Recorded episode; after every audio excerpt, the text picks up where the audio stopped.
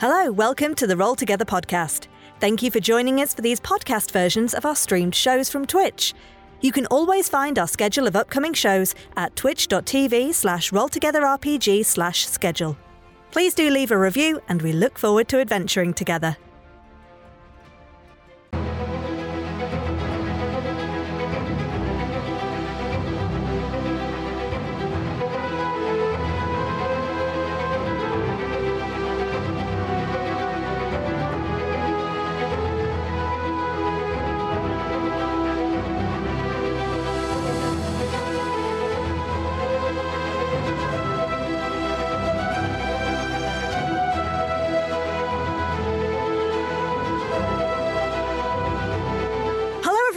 And welcome to Talk Together. That's right, Talk Together. Not talking is a free action. We'll get into why in a little bit. Uh, welcome. Will this stream will be running for about an hour. Uh, Chris is with me. We're going to be we chatting about a whole bunch of stuff. Um, and uh, before we get started, we should talk about our sponsors and supporters. And thank you very much to all the Hero Forges, Ultra Pros, Phoenix Dice, Alchemy RPG, Idle Champions, Neverwinter, Elderwood Academy, and D&D Beyond. Thank you all very much. Thank you to our D20 Club on Patreon. You're all smashing, wonderful, beautiful people. Um, and you can find it, yes, the, the I can't hut, do the this. hut shit. I can't- Kurt, you just curve your hands. I've never been able to do it. I don't. I don't. No. Make a C shape. No, Chris, we're going to go through this now. You Yeah. make a C shape, Yeah, I've just done it. thumbs together, Is and then you tilt it. But like point your thumbs a little bit. Thumbs. There you go. oh Yeah, yeah. okay. Well, I've got the- massive hands. I, I can never do the hand thing. So I've gigantic hands. Well, the, the other one that all the cool kids, I am told, are doing nowadays is like a little thumb and finger cross that's like a little tiny heart. What? okay, number one, I have no manual dexterity at all. This is just Okay. I'm famed for having zero manual dexterity, and also I have really, really big hands. I've got a ridiculous wingspan, and I've got ridiculous hands. So, like, I Uh-huh. That should often give find. you more like more No, it gives you less- like- maneuverability. Okay, so for example, you will have noticed, people always notice that I tend to palm my mugs Mm-hmm. because I can palm my mugs. That's a normal sized mug, and that's mu- how big my hand is on a normal sized mug. But for some reason, like being able to carry four plates is all very well and good, but being able to do like little filling, I can't sew. I can't even thread a needle. It's impossible. I no, so the benefits No of skills. having small hands. No Like, skills. this is this is a, a like a thimble-sized Alba. I'm just very small. It's not that small. So I think of a good comparable. I mean, the comparable people often see is a D20. Like that is Yes. a normal size D20 in my massive mitts. Oh, th- this is well, this is actually a large D20. Oh, okay, well, this is one of the Phoenix Dice ones, which is a little bit large. But Uh, just goes to show my small hands. Anyway, uh, that's how much we love our D20 club. Uh, off piste already. Good start, everyone. you're great people, and uh, they they do things like uh, help us run a wiki and a Discord and Oh, and yeah. our, our community, and we love them very much. Yes, we do. Um, so, so thank you all. Uh, if you are new to us and you would like to find us on socials or podcasts or elsewhere, search for Roll Together RPG. You'll likely find us. You know, when I started working in marketing years ago, um, telling people to just search for your brand name was like a massive no, no, no, no. You have to give them direct instruction. Whereas these days, just, just search for it. Just find it. Uh, Yeah. It's all changed.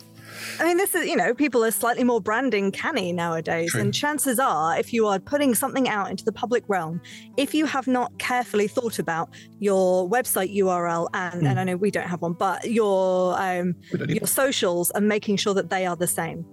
Well- and if you're doing Twitch or YouTube and making sure they are the same.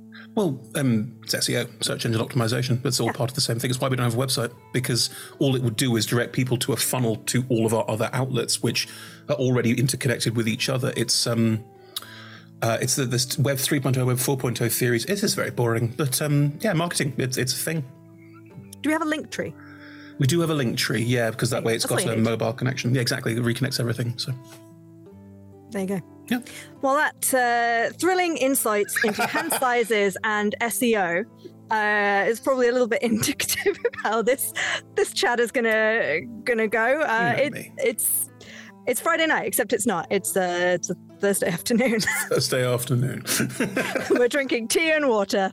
Let's get into it. Cheers. Cheers. um, so, Chris, Yeah. I don't know if you've heard. it's the elephant in the room, isn't it? There's some like there's some news about some dice rolling game that a lot of us play quite a lot of. It's been in the news quite a lot lately. Yep, yep, yep, yep, yep. There is. It has. It has. Yeah. Yeah. What would you like to know, Natalie? How do you feel about that? oh, you know. Crap. Mm, Honest answer. Crap. It's crap. Um I'm really happy to add our names to the voices of people like um, Jerry from Mac Inc. and Mark from um, High Rollers and um, Ginny and some other D&D creators out there in saying categorically and very clearly D&D do not pay us to make our shows. They never have. They've supported us, they've marketed for us, they have helped us secure sponsorships and that sort of thing, but um, we've never received a penny from them. And that's not because they're awful people or because they don't care about streaming. They do. It's because they don't tend to fund or get that involved in it. It's not really their bag. Like the conversation about the OGL at the moment very specifically does not affect streaming. They are completely separate things. We're covered by a thing called the fan content policy. It's a whole different thingamajig. Um, that isn't to say that we don't care about this OGL stuff because it affects so many people who we play with, who we know, who watch the shows, who engage with us and the community that we are part of. So, yeah, like, I think that's an important first step to make talking about this. Um, we've been sponsored by D&D Beyond in the past before they were belonging to WotC. Um, that was financial. Um, but at the moment, um, it's just a quid pro quo. And we're currently not posting about D&D Beyond as much because, frankly, we don't get it drawn into the mess because it's what it is now. It's a mess. Um, there's, I mean, we're recording this on Thursday afternoon. That's uh, Thursday the 19th. Um, there's a lot of competing messages out there about what's actually happening. I don't particularly want to get drawn into a. They said, they said, here's what happened. There's no need. It, it, it's on the internet. If you'd like to know more about it, it's all over Twitter. Please search to your heart's content. Um, it's particularly difficult when you're looking at a brand who have not treated you very professionally in the past. That's us as a company and me personally. Um, that isn't to say that they're bad people. This isn't as easy as that, but they have their own agenda, and sometimes it's corporate, and all of this feels extremely corporate. Um, it doesn't take a scientist or an economist to look at their Hasbro's official records of, of how much money they make and note quite how much of D&D's annual revenue, which is fine, Yeah. turns into Hasbro's profit. It's it's a, it's a money system. Hasbro have worked out that WotC makes them a lot of money and are therefore pumping it for money. We've seen it in Magic the Gathering with the um, infamous now uh, printing of thousand dollar cards that are worth nothing.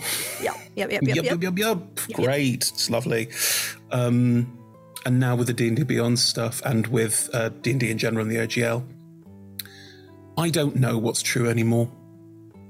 I don't know if they are going to raise their prices dramatically or cut off homebrewing unless you pay them or kill off other VTTs. I don't know. I, and I don't think anyone apart from people working for WotC right now can categorically say that they do or don't know what is happening what we can do is look at indicators, and the indicators have been there for a while, and they're now becoming stronger. The writing's on the wall. Mm-hmm. WotC want to edge out competition? They want to lock you into doing their thing on their channels. And in a sense, from a business perspective, I can't actually blame them for that because that is what a business does. Like, I imagine a lot of the um, execs, because they are, this is the problem, are looking at this going, why are they so angry about this? This is how video games work. This is how, um, you know, any other possible game that you engage with on the internet these days works. Why are people so intransigent here? I think it's a fundamental misunderstanding of what this community is, which And is also what D and D is. Yeah, D and D in and of itself, as well as the people who are involved in making it, because it's not just Wizards of the Coast who are involved in making it. It does. It's not how it works. And by using a license that was free to use with some caveats, they made it a community project with limitations and restrictions and trademarks and all the rest of it. I, I don't think this is the way to stop doing that. Yeah. And I mean, maybe the- they want to. Maybe this is the point where they go, we're done. This is where we draw the line. I think we're doing enough shit now. We don't need your shit as well. Okay, maybe don't do that by issuing NDAs. Maybe hmm. don't do that by saying, here's the new license, take it now, or you won't get the sweetheart deal that you'll get later. These are things that have happened. There's evidence that it's happened. Maybe don't send non disparagement orders out to people saying, if you talk about us negatively, we have the right to cancel contracts, take away your money, etc because that's a corporation covering its ass. And all of these statements over the last couple of days as a corporation covering its ass mm-hmm. desperately. And I've seen some of this floating around on Twitter. I think it's quite a good place to point out why this is important. Of course they are. They're not in a great position.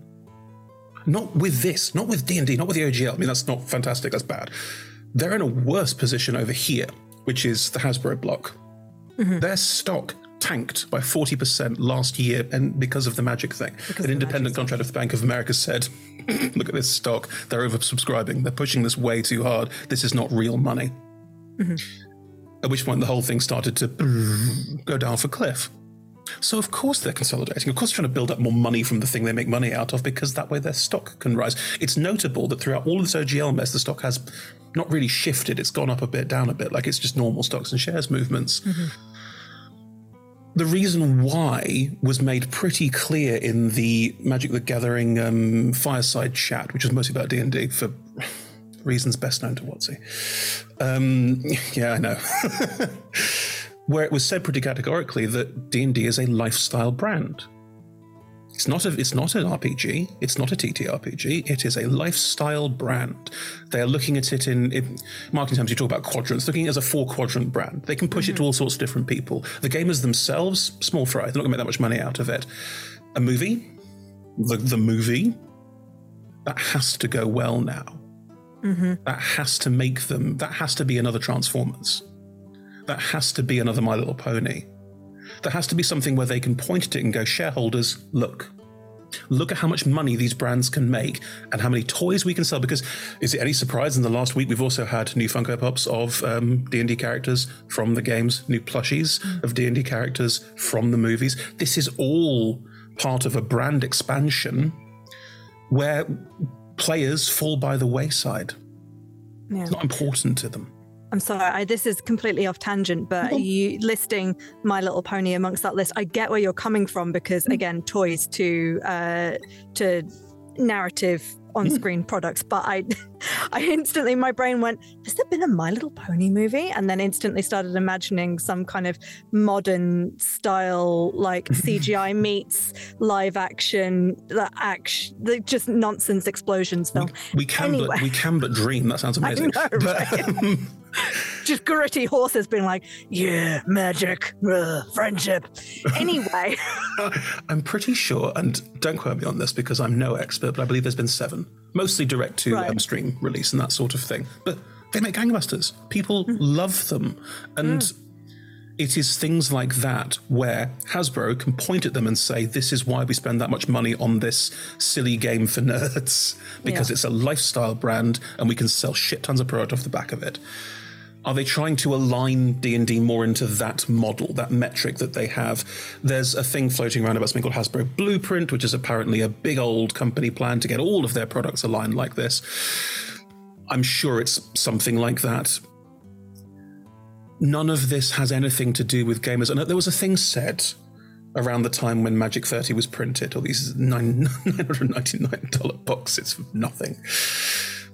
This product isn't for you. Got said a lot. It was a, um, it was all over um, the Professor, Tolarian Academy, and for um, I don't think the Command Zone people said it, but yeah, it was all over the sort of hmm, shared media of around this sort of thing. This product is not for you. I don't think WotC think of D and D as a TTRPG and look at players and think this product is not for you. You can play all you wish. We're really glad you enjoy this small fry part of our business, but the lifestyle brand, the the things we can get huge amounts of money from investors and, and shareholders from, this product's not for you. They're not making a movie for us. They're making a movie for randos off the street to maybe, hopefully, get slightly more invested and buy one or two books. Magic the Gathering has made more money out of Arena, the online free to play, get some free cards, and then hopefully buy one or two more version of Magic than they have out of the paper printing for a while now. They even said it in this fireside chat again. Arena's been a much better way of acquiring new players because it's mm. easy. And they're not wrong. That's how it works. Do you know how well? I, I appreciate you probably had other points to. Uh, no, no, it's fine. Do you know how well books and expanded universe uh, novels and that kind of thing do set no. in Faerun? I don't. I don't have. I'm, I'm, not. I don't have stats and figures. I know that the best-selling book they've ever had was Critical Role one, apart from the main uh-huh. source books. It's unsurprising in a way, and yeah, yeah. maybe this is all. I mean, it, it feels apt to say that there's a lot of this, a lot of their comment around the OGL has been about um, getting rid of corporate um, uh, enemies, people who are getting in the way of their their work and what they want to do. Of course, Critical Role's on that list. I mean, can you imagine how you'd feel as a D&D exec watching Critical Role success and going, why aren't we in on the ground level? Mm-hmm. That should have been our show. That should have been our TV deal with Amazon. That should have been, that should have been. And it should have been. And if I was a Hasbro exec looking at WotC execs, I'd be going, what the hell are you doing? I think that's totally valid. But that also means that WotC execs looking at themselves and going, why did we discredit third parties so much? Why do we look at it as armchair designers, a term used in a recent email? Why do we look at it as randos doing stuff on the internet that we don't care about? It's not important. Like, I was at events, well, virtually, where um, third party was spoken about in the kind of uh, splitters kind of thing from Monty Python. Like, they didn't care. It was all, no, we've done a big event. It's not the biggest D&D stream in the world, though, is it, lads? Like, it was, it was very clear that there, there was a disconnect there between what they wanted to present to the world as their baby, their show, their thing that they had done, and to be told, yes, but Marvel exists effectively. Um, from my perspective, we can't change what we do quickly because there's too many of us. We record shows months in advance, mm-hmm. and we're not going to. Um, I stand by something that I've read on the internet that I agree with fully. WotC is not D&D. They own the trademark. They can say that you can't say the word D&D, but good luck policing that. Um, well, good luck policing people sitting around a campfire and telling stories to each other. Exactly. That's what you're trying to do. Exactly. And um, as has been established by a couple of different people, you can't trademark a game system. You can't copyright a game system. It doesn't exist. It was uh, D20s have existed for thousands of years. That's an Egyptian one I saw. Yeah. An ancient Egyptian one. Yeah. Yeah, yeah. So there's nothing much they can do about that. If what it means is we need to go through and change the names of all of the classes and all of the whatevers, or move all of our adventures off Faerun, so be it. Frankly, I'm. I think that's achievable, don't you? I think we can just shrug and go, well, let's let's move on to pastures greener if we need to. Um, Do you think it's achievable to make an entirely new campaign setting that's not in Faerun and and tell stories in there instead, Chris. To be fair, that campaign setting and the way that we're doing it is a necessary departure. I'll get to that later, but it's a longer conversation. But it is a necessary departure from what we've been doing beforehand because it's an attempt to um, look at things from a different angle. Um, I think what we'd need to do is find some other way to go generic fantasy plonk plonk. that was what it would be, and it would be a little like um, like meta as all fuck. But I think we could handle it. I think it'd be fine. Yeah. And the people who love watching people play D and D, not just us, will keep watching people play D&D regardless of what WotC do and that's fine and that's the way that it should be and as long as third party content very explicitly says this has no connection to the game that we can't talk about ever at any point who cares there is no way to easily police that. Now, they might start putting up massive court cases. I'm sure Paizo would be the first target if they did. But I don't think they can afford it. Hmm. D&D Beyond costs them $140 million. And it didn't cost WotC $140 million, it cost Hasbro $140 million. If the movie tanks, which I'm not sure, I, I'm no judge of these things, and names like Chris Pine do a great job of bringing in audiences regardless of the content. So I don't know. Um, I do think this is going to have a considerable further backlash over time. It feels very much like the 3.5 to 4e transition when it was all up in the air. When they tried to not rewrite the OGL, tried to publish a new one, it didn't work. When fourth edition didn't really land, people didn't love it, and Pathfinder just said, "We'll just use this. Thank you very much for your time," and kept going. Um, I can see all of that. I don't feel. I don't feel like we're going to change systems hugely.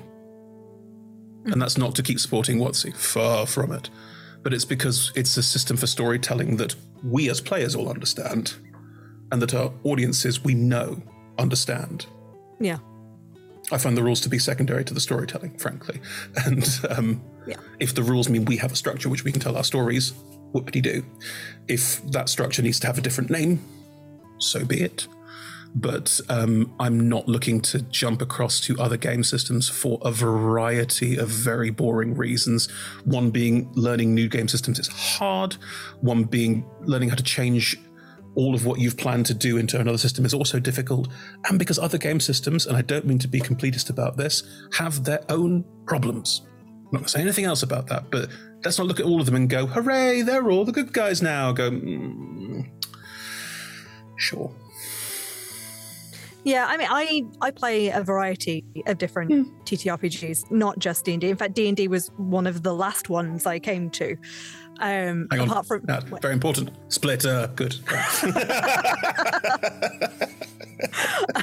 actually, well, no, I'll correct that. I, I played a couple of one shots back in university, which I I have no idea which edition it was. Probably third. you and I are some sort of age. Yeah, third, Yes. probably. Yeah. Um, but other than that, that's kind of it. Hmm. Um, and I think yeah, there's there's pluses and, and and minuses to all systems. Yeah. If you've got the right group of people who are into it, you can tell whatever story you like using whatever. You don't you don't need dice. You just tell stories. But people don't necessarily want to watch But it's people also just a game. improv stories Yeah, it's also a game. of the camera. Yeah. But the aspect of it being a game for me is what takes it beyond Yeah. the theatrical. It takes it into the aspect of because you you you know actors can improvise a story. Well, that's no diff- not difficult, is it? The ability to go within. Quite a, it's a trained skill actually. You know what Yeah. I mean? It's not. It's not rocket science. Like as long as you pick up a couple of like yes anding rules and just move on, you're fine. Um, it's more that within this framework, we know some more about this world because we have this framework, which is useful because it gives us a structure in which to improvise inside. And then with dice rolls, we get to go. I don't know how this is going to go, but I'm going to try this. Yeah. And the dice roll allows it to be a, well, it went horrifically wrong. Now what? Or it did exactly what you wanted it to. Now what? And there's a very boring ludonarrative conversation about dice performing a yes and and a no but version of events. But yeah, I think the game aspect of it is important. And I think a game that everyone understands the rules is important because there's a thing that Chris Cox said, who is the, uh, I believe, the president. I don't know. They've all got these titles. I don't know. Chris Cox is a very important person with WotC. There we go. I think in charge, in charge, maybe in charge of Hasbro. I don't know. I think he gave an interview uh, part, as part of the fireside chat. I think can't remember where he was talking about his job and how people talk to him about his job. And if he talks about I'm the president of WotC or whatever it is, they go, "What's that?" They have no idea what that is. Well, why would they at a dinner party? If he says I'm the uh, We Make Magic the Gathering, he said three out of ten people will have super intense conversations with him about it, and the other seven will go, "Well, I'm excluded," and walk away from the conversation because they don't know anything about it. Like either you are in or you are out. Magic is very Yeah. clear on that structure. If he says we make Dungeons and Dragons, everyone has a connection, a small, sometimes, oh, my boyfriend used to play that. Oh, my partner used to play that. Oh, there's that TV show. Oh, there's that video game, etc. It is an understood connection. And 5e mm-hmm. took that understood connection and went, we can now all do it because 5e, lest we forget, and people seem to forget this, the first book was written, co-written by Kobold. People who now mm-hmm. off running their own system. 5e was D&D was in such a state when 5e was being launched. They had to get outside third-party writers to even begin to make it something what it is today. and they seem to have forgotten that entirely, which is some bullshit. Mm. Yeah, but that's why D and D is a Yeah. known structure. We can tell stories yeah. in D structure and go to natural twenty, and I think it's fair to say that even those who don't have much of a concept for what we do will still understand what that means. That that is good. Yeah. That, means you have over exceeded in what you tried to do, or that's a nat one. I understand what that means. Yeah. You know. the the other benefit, I guess, of streaming uh, D and D in particular, Hmm. not just the the game mechanics, but the fact that, and I know we have Fracture, which again we'll we'll talk about, but the Mm-hmm. the fact that a lot of the stories we tell are set in Faerun, Yes. and for those who want to, and you don't have to, but for those who want to, there is a whole wiki bigger than ours, infinitesimally large, of lore that you can get stuck into and and find out who that god is, what who they pissed off, why that's important. Um, I, doing myth, when we recorded Mithranor, Mm. I'd never played an elf before, and I absolutely loved deep diving into all of that. But it it's not necessary. You can you can play whatever you like. Yeah. But for those who have watched other streams that are set in that world and come and watch ours, like there's still those moments of, oh, okay, yeah, I get it. I know where that place is in their version of this world. there is a clear understanding to my mind of how having a collective lore for a world enhances gameplay over inhibiting it. I know the WotC design team and I disagree on this, and that's totally fine. Um, because from that, from my perspective, going, oh, that character is related to this other character you heard of a long time ago, most people won't care. And most people will go, I don't understand that reference, but it doesn't really feel like I need to understand it to tell my story, Mhm. which is fine.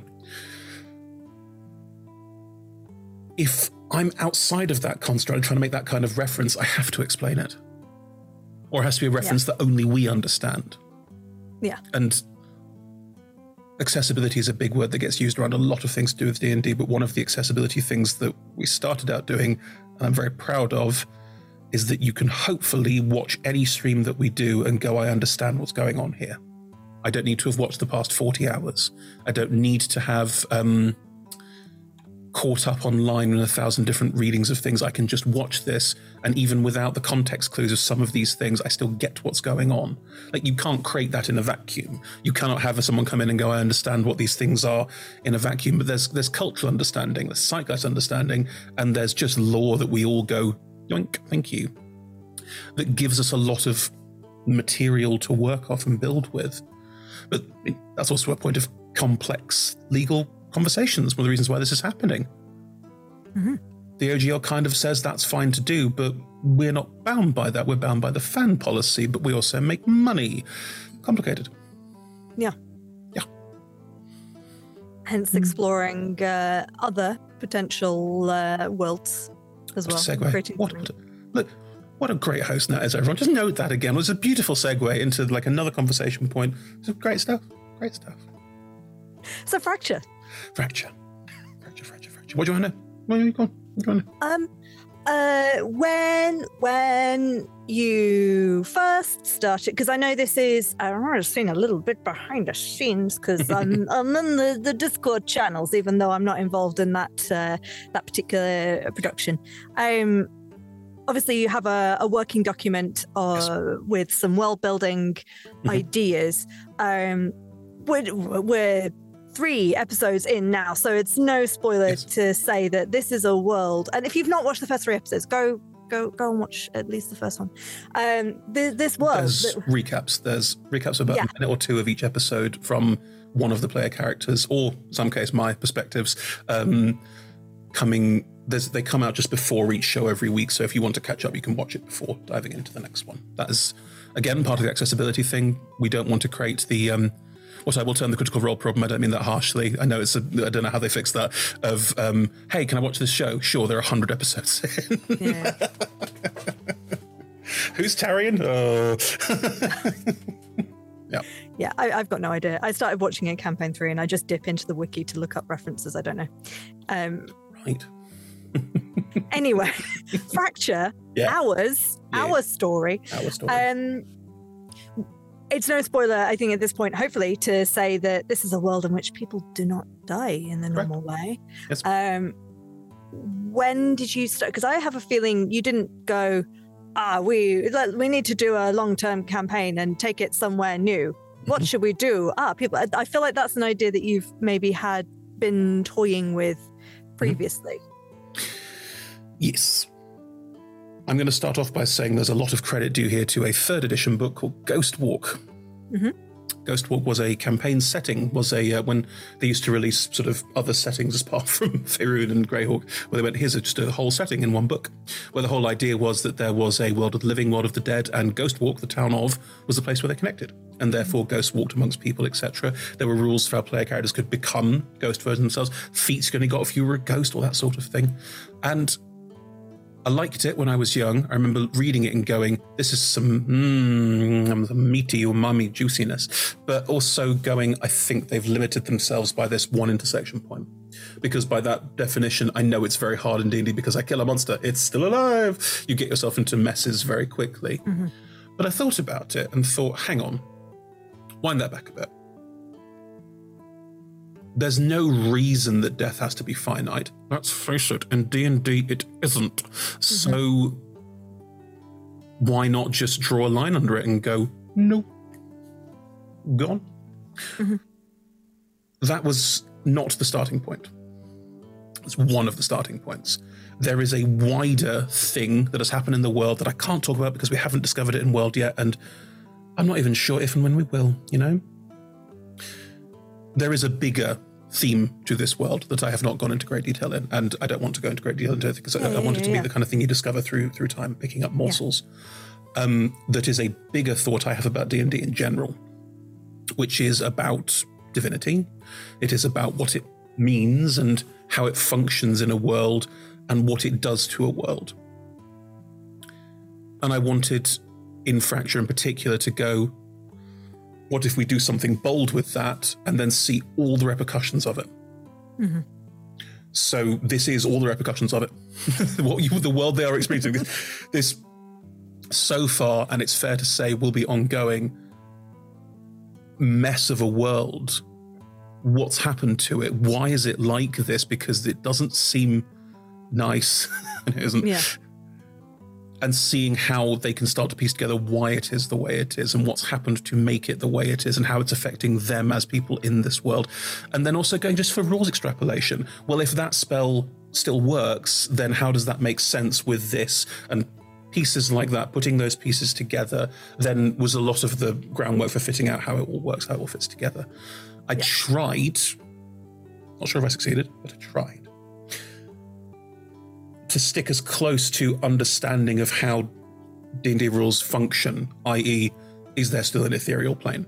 Is there still a? Are there transitive planes? Um, they've already started to discover that these planes might not be accessible from the outside. What does that mean for spells like plane shift? What does that mean for other things, and how does the how does it function in a game world? because a lot of times when I've done big homebrew worlds in home games or tried out something new and a bit different, I've gone, hang on, which spells do I have to just go, nope, can't cast it. Mhm.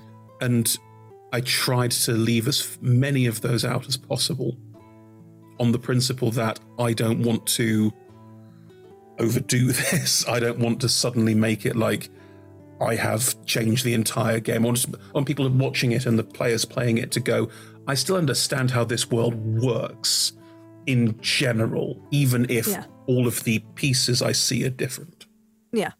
You don't want to i mean i i, I can't imagine it would uh, go too far to the extreme but when you start changing the world fundamentally in a way that certain spells don't work then you start restricting the kinds of classes that people would be interested in playing because some will just not work Exactly.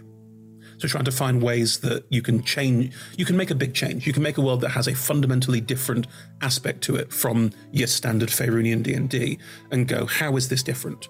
Okay, now what are all of the implications of that? Mhm. And then doing what I always do and going, time for a ton of research and writing down notes. And am I going to change anything or am I going to hand wave? And It's always fine to handwave. I say this as a DMing tip to anybody. Handwave all the time, for God's sake. Does that work? No. Can I do this? Can I solve the problem? No. Who knows why? It's a mystery. Exactly, but that's okay. Like I think as a DM, you are entitled to go. Not in my world. I'm sorry, and you're entitled to go. You've circumnavigated my problem. I'm going to say it doesn't work because I don't want you to.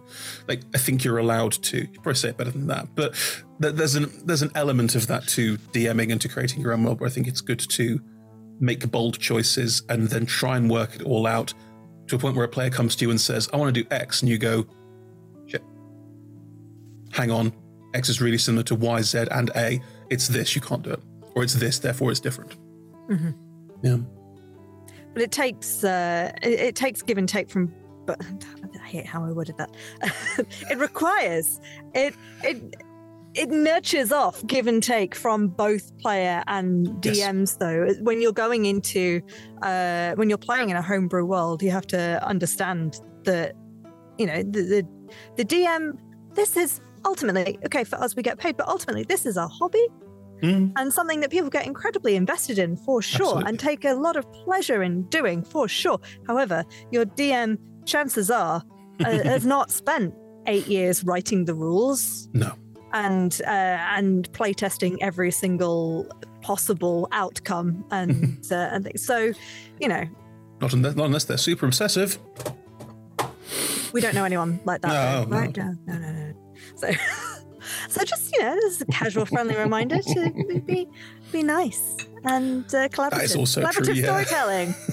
Well, that's one of the nice things about this, because as you said, there is a document and that's shared amongst all the DMs for the Yep. channel because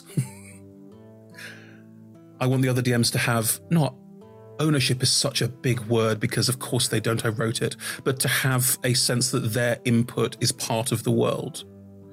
Because well, I mean, you you posted it, and then uh, not in a nasty way at all, in a collaborative, constructive way. Immediately, I think it was like Sean and Ali were like, "But how does this work? And how about this? But this, this, this, this, and this." And there's two there's two examples of two DMs who do that thing as well, where they go, but hang on, I've noticed I've noticed the edge case, and that's good. Like Ali's Yeah, yeah. amazing again, even as a player, going, here's the edge case. You go, oh, damn it! But that's, that's but that's kind of the point, and they're really good at that. And it also meant that then the response to that wasn't, oh, I don't know, it was let me have a think about it, and how about we do this as a group? That way we can all enjoy that later. Because in an ideal world, I want other DMs to feel like they can DM in this world as well, and we have two concurrent shows where one is I mean, for now, Faerun and um, things people will go, I can kick into that and just go, yes, that's great, I love it. And this one's more of a, oh, interesting, new world, new building, what are they doing? I like that idea. I'm not sure if that will happen. I hope that will happen. Um, I also wanted a bigger conversation. We started planning for this when we started hearing about the OGL news. Let's not kid ourselves. We started planning about this and we knew there might be a problem. Having Yeah. a world we can transpose things into seemed like a good idea. It then grew into a, I don't think we're that connected to it. I think we'll probably fine anyway. And yeah, but um, yes, of course you should adapt your storytelling ideas to befit the world around you and the changes happening in it. This was one of them. Hmm. Is there anything about Fracture that's not going to be a big fundamental spoiler? But because I mean, you we for Fracture it's recorded sl- even more slightly further ahead Yes. than usual. Yes. Um, so so you recorded episode five or six by now. Seven. Seven, yeah. Is there anything coming up? Any little moments? Any NPCs or character mo- PC character moments that you're like, oh, that's really lovely, and I'm very excited for everyone to see. I really, I, I really like the penguin. Oh, little Dohwars. episode. They, I mean, Dohwars are. Oh, hello. They are they are creatures that exist in Spelljammer lore. A lot of the um, sync where they are now, a lot of that first world is a lot of Spelljammer stuff crash landed on this space because it's kind of the vibe of the sync, and the whole point of that is to have a bunch of the rando weird shit that D and D is very good at doing. Um, when they go into the world proper, it's a bit more like. There's a bit less sporadic, so not sure if we'll see any more Dohwar. I might have to keep adding them in because they're fun. Um, oh, okay. There's a bit later where I first give the cast like a sense of size, scope, and scale of a faction that may or may not be villainous, and it's unclear. Mm-hmm. where I remember DMing it and all of them going, "You what? how big? Like just going, it's doing what now?" And it's, it's it's no secret that there are some sci-fi elements in this that it's not entirely fantasy, classic fantasy. It's also not entirely sci-fi. I'm playing around a lot with. Um, it's not called plastic punk, is it? What's the uh, retro? There's a there's a word for the punk 90s, 80s plasticky revolution stuff. I can't remember what it's called. No, I, I, I can't help you. It's just the genre of film that I like, but I don't know there was a, well, a like, genre Bra- well, like Brazil and stuff like that. It's all that sort of thing where it's all like semi-modern, but also like shit. Um, Fallout's a bit like that too. Yeah. Um, and then there's also one of my favorite genres, which is very, very hard to do because of the historical connections, which is diesel punk, Hmm. which is um, 1930s, 1940s style airships and um, things like that, but so often become Nazis, Nazis, Nazis. And Mm-hmm. obviously, as a German person, kinda don't like that. So, um, taking it into a different, a completely different setup, and a completely different vibe, and going here's a completely different vibe, still using this thing that I like. Like a lot of Studio Ghibli films are um, diesel punk. Hmm. And work in that kind of form, and I did where diesel punk smashes into fantasy quite hard. Castles in the Sky being one of the classic ones that I absolutely adore. Yeah. Um, or um, Nausicaa Are, are also. you are you yeah. gonna are you gonna add Tanukis flying with their testicles to uh, to fracture? I, Look. I feel like they'd fit right in. Look, there are some aspects of Ghibli that I absolutely adore, and some that can bog off. Watching two kids slowly die of radiation poisoning is not my idea of fun. I'm putting it out there. It's a great film, but oh my no. god. I mean, I didn't even bring up Grave of the I was talking about Tot- uh, not uh, Totoro. Oh God, No. which one is it with the Tanukis? I can't Pom- remember. It's one of the Pompoko's ones. the pig. No, that's Porco Rosso. Maybe it is Pompoko. It's Pompoko. It's Pompoko. Pompoko because that's the one with the fish girl. Um, Porco Rosso. no, no, that's Ponyo. Oh dear God. See, there's a lot of Ghibli films where I go, you know what, it's grand. It's not my thing. Like, give me Porco Rosso any day. That's an incredible film. Give me Mononoke. Give me Spirited Away. Give me Castles. Give me all of the ones where you go, the scope and the idea and the vision is just incredible. And the ones where you go, it's a fucking kids movie. and sometimes you do, and that's okay. They're allowed to have different output. They're a studio. Um, but yeah, if you think in the vein of Castles and in the vein of Porco Rosso, you're not far off Fracture, honestly, in terms of the wider world potentially as they get closer to it, but they're not there yet. Like we are steering into some interesting modernity that I'm really excited to start playing around in with these characters, but we haven't quite got there yet. Nice. Well, I'm I'm excited to. Oh, and a really obvious Star Wars riff. Like an Oh, insanely obvious Star Wars riff where I went, you know what? It's Star Wars and I am owning it. I love Star Wars. I loved it as a child, loved it forever. Modern stuff, uh, come and go on. But the stuff that's here is the classic. When I was a kid, this scared the shit out of me. And when I was a kid, I Ah. loved this and felt super inspired by it. Like when I was seven, like we're talking a lifetime ago. And I wanted to tap into that, like, because Star Wars has become this kind of huge multinational conglomerate Disney-fied thing, and there are elements of it I absolutely love, like Mandalorian's great. Other things are not. So the ability to go, but this is like that bit of it when I was a kid that made me go, I love this. This is so spooky and scary and weird, and it's it's it's. I've never seen anything like it because, of course, science fiction when I was seven was not like that. So Is it Yeah. the cave? Remember your experience at the cave. no, it doesn't shivers down my spine, but no, it's not that. It's um, it's the first time we see Darth Vader properly. Yeah, Something go- yeah. Not only is that guy friggin' huge, it's you see this insane like take out all of the historical reference of how many times we've seen Star Wars and just think of that first moment. There's a firefight in a corridor, people dying left and right. It's scary and violent, and you don't know quite what's going on. And someone just walks through it. That was one of my favorite things about Rogue One is that all these Mm. all these years later, where Darth Vader has become a bit of a joke Yeah. and less scary because we've seen his backstory and we know how Mm-hmm. flawed he is, but also everyone knows that I am your father and this Mm. meme all the time. Rogue One took it back to that scene, reminding you of how terrifying Vader could be. Absolutely. Um, have you played Fallen Order? Mm-hmm, mm-hmm, mm-hmm. The fi- I mean, spoilers for Fallen Order, but the final fight in Fallen Order. Oh my god! Oh yeah, yeah, yeah, yeah. he kills he kills your friend like that done You try and run away, and he's literally tearing the floor up around you, crushing walkways so you can't cross them as you desperately try to run away. Because if you don't, he kills you immediately. There's no, oh, he might be, oh, there's a boss fight. No, no, this is a run the fuck away. He is a rolling ball of destruction, and it's your job to go.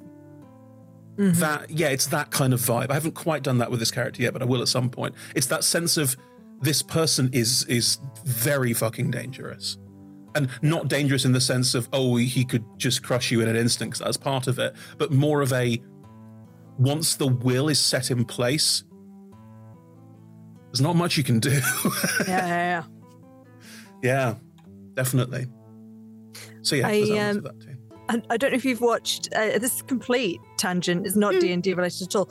Uh, we watched the, the latest Jurassic Park film that came out last oh, year, no, and sorry, no one went to see. Um, but they they tried to make raptors scary again by making them this like once they have latched onto you and they've got the scent, that's it. They will just keep coming, and it it just they only use it in that one scene, and it's just like uh, okay, you've. The, last scarified raptors now. The last one I watched ended in an auction, I want to say, where supervillains from around the world were bidding on dinosaurs to be their new like yeah. You went, what kind of Doctor Evil bullshit is this? Yeah. This is so stupid. What happened? Well, my my favorite thing about the the new Jurassic Park film, is Dominion, is the or hmm. dom, domination. Do, domain. Last one I saw had an A in the title. That's all I remember. Oh uh, no, yeah. Uh, Jurassic Park Dominatrix. I don't know. Um, that's a very different film. Having a T Rex in in thigh highs. and. I mean, the, the rule 34, someone's made it. Probably. Um, is it 34? Is or 32? Yeah, 34. 34. Yeah, yeah. That is complete side. so, my favorite thing about the latest Jurassic Park film is that it's dumb. It's so stupid. It's a bad film, but but they've finally done the. Actually, it's very entertaining to watch and rip apart with someone else while you watch it. Oh, I see. They've gone out the other end. They've gone out to it's yeah. so dumb to watch that you're enjoying tearing it to pieces yeah. while you're watching it. Yeah. I don't. I don't know if it was intentional, but also, there it is. You can't yeah. watch Fast and Furious unironically. Yeah. I just enjoy this because of the muscles in the cars. You know, it's a parody of itself, right? Yeah. Please tell me you understand that this is a parody of its yeah. of its own failings. Yeah. Like at one point, Vin Diesel jumps out of a flying car to catch someone and then falls them into another car, and you just go, I, I. Even even Bond movies had some some even during the Roger Moore era had some element of verisimilitude, and this has none. This is just abject nonsense now, but it's fun nonsense. Yeah. Yeah. What's that Leonard Nimoy quote from the Simpsons episode he's in? The following tale of alien encounter is true. And by true, I mean false. It's all lies, but they're entertaining lies. And in the end, isn't yeah. that the real truth? The answer is no. Our story begins and just dives straight in. How do you remember that quote so perfectly? When I mean, Simpsons great, was good. When Simpsons yeah, was good. Yeah, and also, yeah. that quote is a really good guiding principle for anything. oh. So, you know, I mean, my memory's like a fucking lockbox. Yeah, it's, it's really annoying. I can't get rid of stuff like that. it just like keeps haunting me and popping up at the moment. At least having the, having the kind of memory like I do, where things genuinely haunt me for absolutely years because I cannot get rid of them, is the absolute worst. It has wonderful good sides, really, really good sides, obviously, but um, yeah, that is a genuine thing. Well, I uh, I did have a segue about a minute ago, but I've lost it now. uh, and the segue was was going to be uh, mm. speaking of parodies that are hopefully still fun and ah, uh, yes, very good, very good. yep. Oh, I feel so laboured now. You know, um, if you'd done it live at the time, I think I would have still given you the like nicely, yeah. but you you built into it. Yeah. Well, the the lost, issue is is Chris it, that as you told it. Well, I did, but uh, also I went to go and do it. But um, you know, when when a Chris is talking, it's very hard to get in. Anyway, no, no, you're, you're absolutely correct. and I, like your husband, talk incessantly. Sorry, Nat's husband is also called Chris. This may be an in joke. Lots of things to talk about, and then you go, "Can I?" Uh. I had a sentient point, but it's okay. Sorry. Fine. anyway, uh, Hmm. Nexus, Marnies. Nexus money, lovely money. We should talk about money. We have, we have about ten Mm. minutes left. We will talk about money. Sure. Where, have to. where, where did uh, where did the idea for monies come from? Um, I wanted to do something connected to our past. I wanted to have a character that was specifically connected to something that we had done story wise. Um, I like Echo Knights. I think they're very cool. Um, I wanted to find a way to play an Knight that didn't feel. Didn't feel like it was just I have this cool thing that I summon and it does a thing. I wanted there to be an element of what what is this echo? Because in um, in uh, Exandria, where it's from, in it's, from, it's a critical role campaign class, um, it's specifically to do with Dunamis and um, fate and other um, other versions of yourself that may or may not have come. Like there's a there's a whole story beat behind Echo Knights that feels very um, meaty and rounded and well told. That doesn't exist in Faerun at all, and you can you could just use the same concepts and go and it would be absolutely fine. But I was thinking about it and went, but what if there's a connection to one of our backstories that means the class makes sense? Which then the gloom came to mind, obviously. And okay. And then I made a conscious effort not to overthink it. A lot of my characters are quite detailed, complicated breakdowns of things we've done and ideas and so on, and often quite a lot of backstory and, and stuff. And I thought, you know what? I want to play a quote unquote normal person. I want to play someone who has had a thing happen to them. It was not nice. They didn't like it, so they moved. Mm-hmm. Yep. The most the most classic of hero things. What happened? Oh, our town was attacked, and you stayed and fought them. No, No, no. no, I protected my family, and then we went. This is clearly a bad place, and went somewhere else.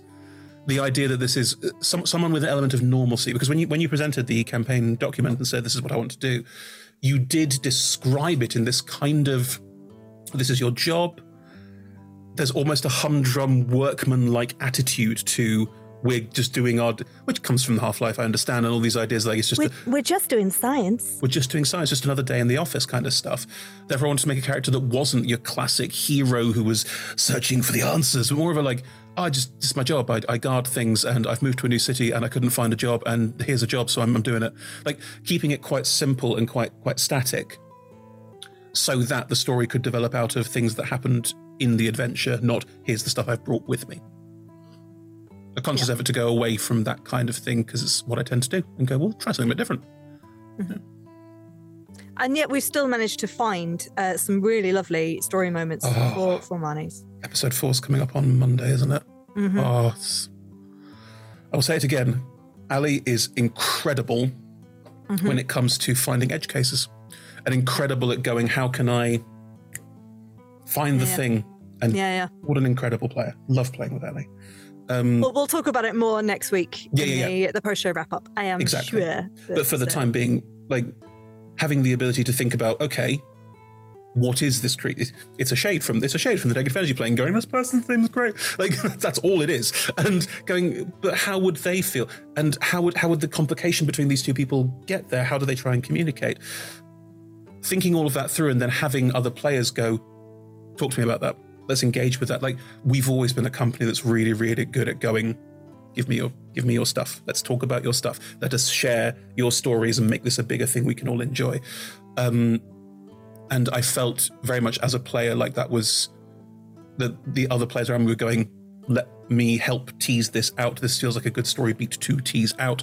And it was nice that it wasn't this over dramatic, I had a twin who died, which was the first thought my mind went to. And then I went, no, no, no, no, no, no. Keep it real simple. Keep it super simple. I was in Baldur's Gate, it got attacked by shadows, really sucked. I saw dead bodies, I didn't like it. So I went, my, me and my parents decided to leave, and this shade just tagged along. Just went, I'm coming along. Yeah. Like, I wanted that sense of bizarro normalcy. Mhm. Yeah. No huge Yeah. backstory, hero reveal. Let me tell you what happened. None of that. We didn't need it. Um, Well, that, that's the. I, I I feel like I mean I've had this conversation um, off air, I think with Nick. So, Mm. and I can't remember if I had it on air. So please forgive me if this is repetitive. but um, one of the things I, I like about the the world that our version of Faerun is that the we've had these big events that a lot of the campaigns do affect the world in small ways and then we've had a couple here and there that even if you weren't in that city you probably would have heard about it there would Yeah. have been bards singing the news uh, along the Yeah. roads Absolutely. so these are like what happened in Baldur's Gate and what happened at the end of Sea of Swords with the um Mm. with Aeolian collapsing into the mountains, the plague going on in Neverwinter. These Mm. are all things that will affect the day-to-day lives of uh, of ordinary citizens as well as the big heroes that go out and fight stuff. But those are the events that also create heroes as well. I mean, I obviously created Sarah out of off Yes. the back of uh, Gloom Falls as well because I thought it was a really good jumping off point for Mm. Yeah. stories of normal people to I mean Sarah's not exactly a normal person but Well, D and D Yeah. normal. yeah yeah yeah, um normal people turned into a main character Yeah, yeah, I agree with that a lot. I think we have a, I think we all have a tendency when making characters to go, who is this hero I have made? What is their journey? What is their arc? Because the hero's journey is so ingrained into us conceptually that the ability to go, no, no, just a person who was in the wrong place at the wrong time and now therefore, I, th- think that's, I think that's quite spicy. I think the ability to go, actually, we've made a world that is so congruent that we have the ability to go, these things affect other people. These things are part of a wider conversation about how the world sits in and of itself. And yeah, I was very pleased to make money like that. And I felt like it was nice with having another um, dwarf in the party with Nick going up Yeah. and playing a dwarf cleric as well. And the ability to go, well, there's some shared backstory, but it's not like, oh God, we had this huge ship. No, just cleric that I knew. Like it's really simple. there's no Yeah, need to go into too much detail. And then also having Nick go up just a workaday cleric. There's no, there's no like big reveal. It's just solid stout, which meant we could do the solid stout dwarf thing, which is always great fun Yeah, yeah. you have some lovely moments of being mutually outraged Mutually outraged dwarf, yeah. We what share, have you done to this place do we share the story? I think we share the story. Um, I had a different accent for Marnie prepared. And uh, when we came into the recording of the first episode, Nick said, Oh God, I'm doing Irish. I'll keep falling out of it. And I went, That's right. I'll do Irish too. That way we're fine. and I think it helped. My Irish is a bit floaty, but it helped until I introduced an NPC that spoke in a West Country accent they're so similar. Oh, it's a tough one. Yeah. West Country is also one of my go-tos for. Um, Yeah, yeah. I slip into it really, really easily because I had a player character who was West Country for four years.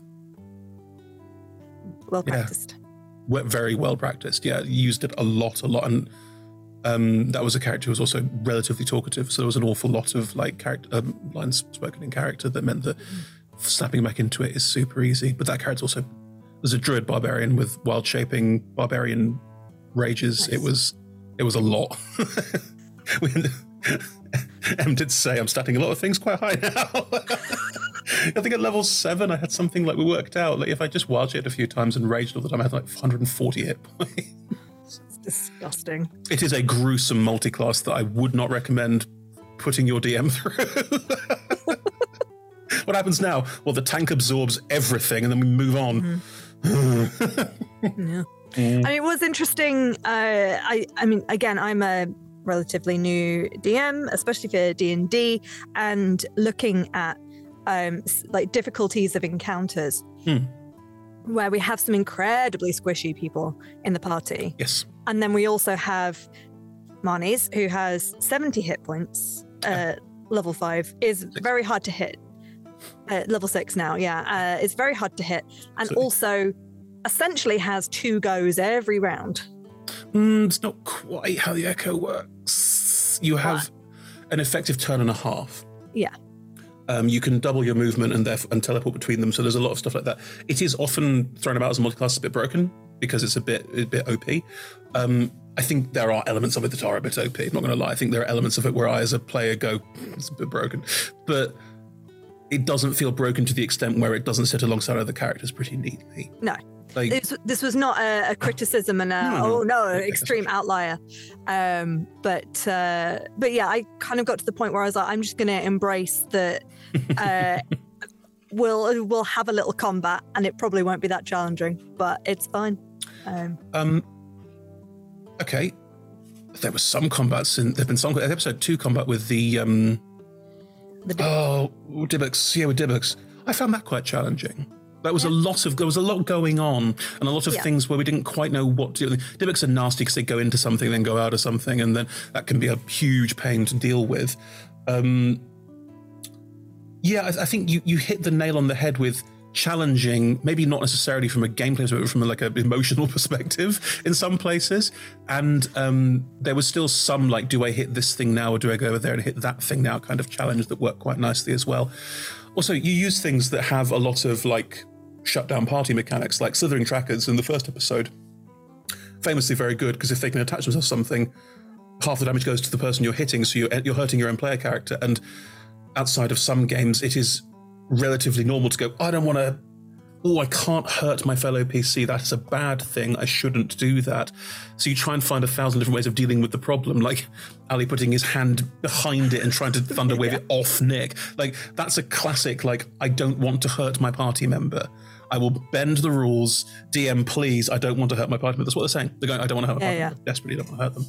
And um, also have something like that where you it doesn't matter how many times you hit the thing, as long as Dybbuk gets out and gets into something else, it's never going to die. going, Yeah. yeah. just keep going forever. So it's, it's that's wear down combat. Um, I think CR is a horrible conversation because it's so. There are CR one eighth things that I've killed parties with at level ten yeah, because sometimes their abilities are ridiculous and because CR balancing is incredibly difficult. I don't begrudge the game designers the fact that CR is all over the place because it's impossible. Um, a lot of it is experience. Mm. You run a monster once, go, cool, that's a lot harder than it looks. Or uh, you run a monster once and go, that was piss easy, I need to put 20 more of them in. Kobolds. Oh, They're just so pathetic, bless them. But pack tactics and suddenly lots of them, they can stack up really quickly. yeah. Um, we we we've run out of time. Oh, what a surprise. Look at that. Hmm. Uh, is there anything else you would like to say before we wrap up? Talk about. We had a big thing at the beginning of this conversation that I think we said all we need to say on. I think just reiterating that maybe. Um, is there a way of putting this into a cogent, simple, short? That's very hard. Vox pops, little little. Yeah, I know, and- it's and it's I'm not- all difficult and I'm not good at that side of the internet. I never have been. But I think it is fair to say that WotC are a company first and will behave as such. And that's some bullshit right now because that's not where they how they got here. But from my experience, that is how they behave. I mean, again, other creatives have voiced how they've behaved towards them, and it's not great because they don't really care about people, they care about the company. That's their job. And all of this, all of it, all of the how are we going to tell people about the OGL, how are we going to tell people about this and that, that has been mishandled, clearly. In the last couple of days, it's turned into a misinformation war, which is, is even worse because now we don't know who to trust, and I, I feel like I can't trust anybody which is nobody's fault. That's just because misinformation does that. It makes no, it makes everything untrustworthy. Um, I don't think it's a good time to be lam- lambasting people about anything. What, what's the point? What are you doing? All you're doing is adding your voice to a group of people going, "I'm angry with the Coast." Good. I think mm-hmm. we all are. we don't and- have all the information yet No. to be accurate about that anger. No, we don't. I think the anger is probably justified, but beyond that, I don't have anything else. And if you're angry, do the things that hurt them. It's money. Cancel your subscriptions. Don't go see their movies. Keep Do the playing- most punk thing you can do. Keep telling stories and playing amongst your friends. Exactly. Tell your stories. If you need to, start calling rangers woodsmen, whatever. Like, we'll work it out if we need to. It's fine. Yeah. And I think the whole community will work it out if we need to. We'll get there. I don't know what it's going to be or how it's going to function. And my heart goes out to anyone who is looking at a loss of livelihood, especially in a cost of living crisis in the UK. We'll keep doing what we can to support as many people as we can, as we've always done. And in the end, it just makes me sad. And I think it just makes a lot of people sad. And I don't think that's a good time to start trying to assign blame. Yeah. Sure. Yeah. Well, on that slightly uh, slightly down note, no, keep telling stories, keep being wonderful people, keep being silly, beautiful selves that, Yeah. that you are. The internet's keep- great for that. Keep telling Yeah. your funny, interesting, silly stories, and legal stuff, we'll sort it out. Hist- history of the world is artists making art, and then people who are good at money, good at money, coming in and saying, "This is how you could be making lots of money from it. Let me sort that for you," and ruining it. But You didn't People- want to end on a down note. That might be the But- down. but Oh, I'm sorry. Go people don't stop telling stories because it's what we do. It's a fundamental part of who we are. That is a nice point to end on. Thank you, everyone, for joining us to talk together. You'll find us here every Friday from 6 or 7 p.m. GMT uh, or 10 a.m. PT PST. Uh, every Friday, it's usually our talk show, which is either this or Talking is a Free Action, or our post show roundups, which is what it will be next week. So Mhm. that's that's Fridays, and then Mondays and Tuesdays we play our D and D games. And on Mondays we're currently playing Nexus. Nexus the finale is this coming Monday. Um, I I had a lot of fun. Uh, I think the players did too. really I- well DM'd. Like DM to DM, proper kudos. You pulled the wool over our eyes expertly. Gorgeous. Marvelous. Uh, well, come come see what that's about on on Monday, six till mm, just after nine p.m. Uh, do apologise. We went over. it. No, it doesn't run too long. Um, and then Tuesday we have uh, not fracture this week. no, it is fracture next week. It's the week after. Is it? January has five weeks up till Tuesday. Ah, there you go. Oh. Okay, so uh, so we've got Fracture next Tuesday, and then the following Tuesday we have a special one shot that uh, is DM'd by Sean. Uh, find out more about that coming soon. Mhm. Um, great, do that. Come join us. Watch all of those.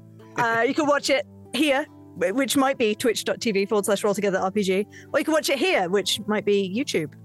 Roll Together RPG, or you could listen to it here, which might be a podcast app of your choice.